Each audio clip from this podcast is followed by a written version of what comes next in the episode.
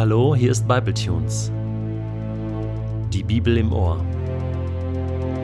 Täglich online mit der Bibel. Momente mit dem ewigen Gott.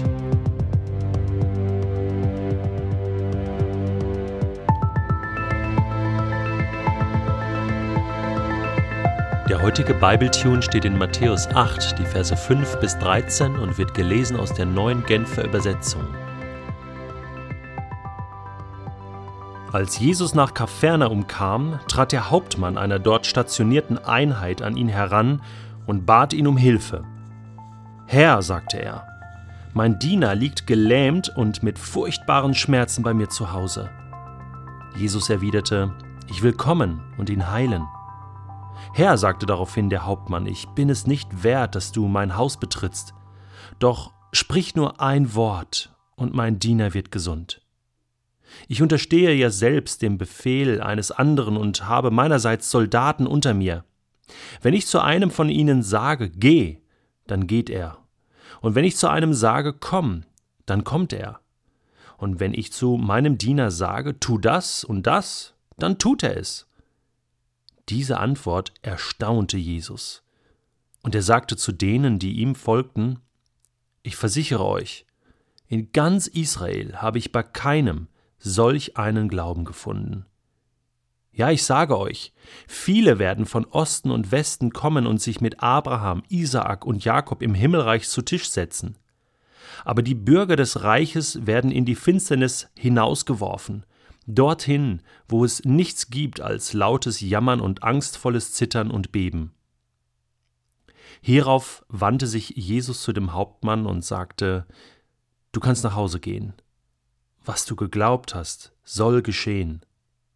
Und zur gleichen Zeit wurde der Diener gesund.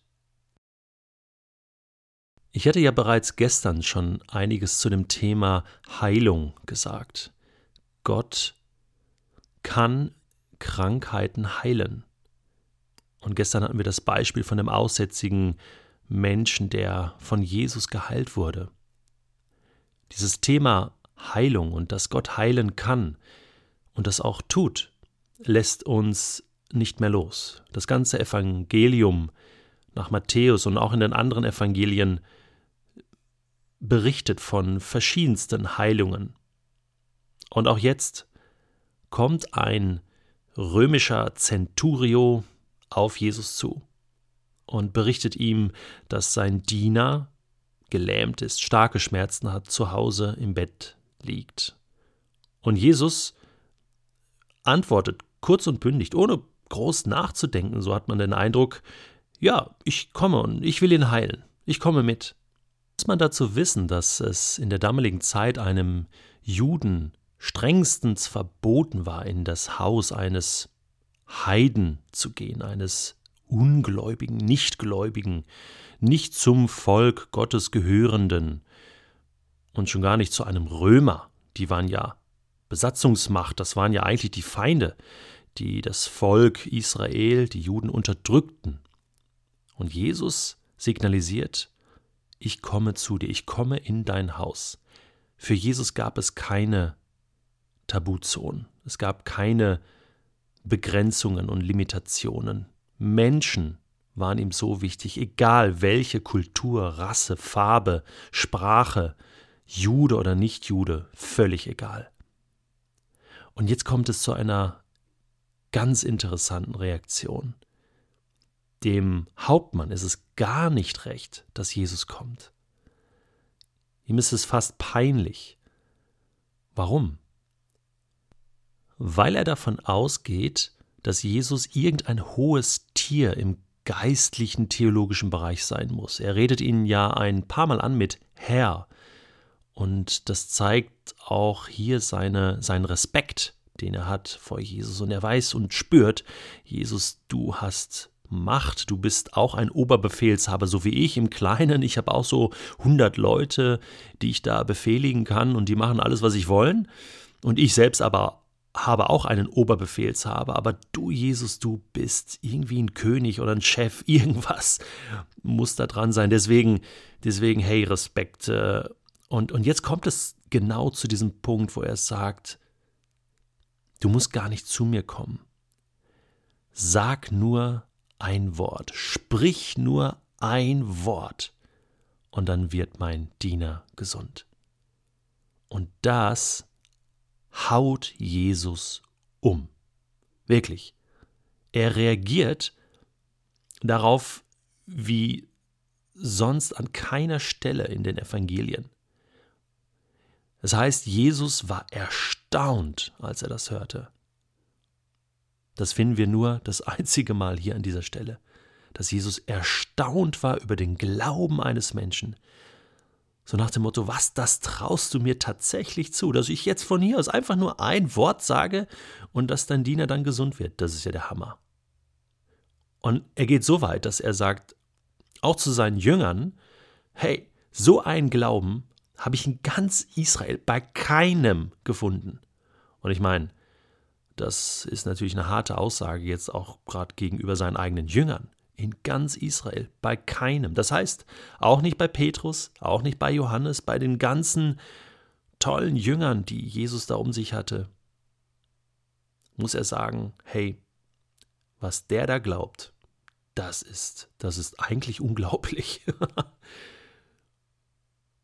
Warum ist das so unglaublich? Warum ist das so stark? Dass ich Gott zutraue, dass er mit einem einzigen Wort mein ganzes Leben verändern kann, Situationen verändern kann, mein Herz verändern kann, mich heilen kann. Es reicht nur ein Wort. Ja, Gottes Schöpfungswort hat dazu geführt, dass Himmel und Erde erschaffen wurden. Mit wenigen Worten hat er Himmel und Erde geschaffen, das Licht erschaffen, den Menschen erschaffen. Gott ist derjenige, der das erste Wort hatte und auch das letzte Wort haben wird. Jesus selbst wird mal als das Wort bezeichnet, was Mensch geworden ist. Gottes Wort. Gott spricht und es geschieht. Gottes Wort ist ein ewiges Wort. Und das heißt, wenn Gott etwas sagt, dann kann es das Leben komplett verändern. Und das wusste dieser Hauptmann. Und er wusste das nicht nur, sondern er hat es auch noch geglaubt. Er hat es Jesus zugetraut. Und Jesus sagt ihm, okay, was du geglaubt hast, das soll geschehen. Dein Diener ist gesund. Und er wurde gesund zur selben Zeit. Was sollen wir dazu noch sagen? Meine Frage ist an dich und an mich. Wie viel trauen wir Gott wirklich zu? Das ist die Kernfrage des Glaubens. Und Jesus vermisst diesen Glauben bei seinem eigenen Volk, bei seinen eigenen Volksgenossen, den Juden. Und er, er ist so traurig darüber und sagt, Herr, von Osten und Westen, überall her kommen Menschen, so römische Hauptmänner und, und irgendwelche Aussätzigen und, und Heiden, die gar nichts mit Gott zu tun haben und die glauben, plötzlich, die glauben viel mehr als das Volk Gottes selbst. Und er ist traurig darüber, erschüttert und wütend zugleich und sagt, hey, was bleibt denn übrig, wenn wir nicht mehr glauben an Gott? Es bleibt die Gottlosigkeit übrig, es bleibt Finsternis übrig und es kommen dramatische und schwere Zeiten auf dieses Volk Gottes zu, das sagt Jesus. Dramatische und schwere Zeiten ohne Gott, Finsternis, Dunkelheit. Vater im Himmel, bitte sprich ein Wort in mein Leben hinein.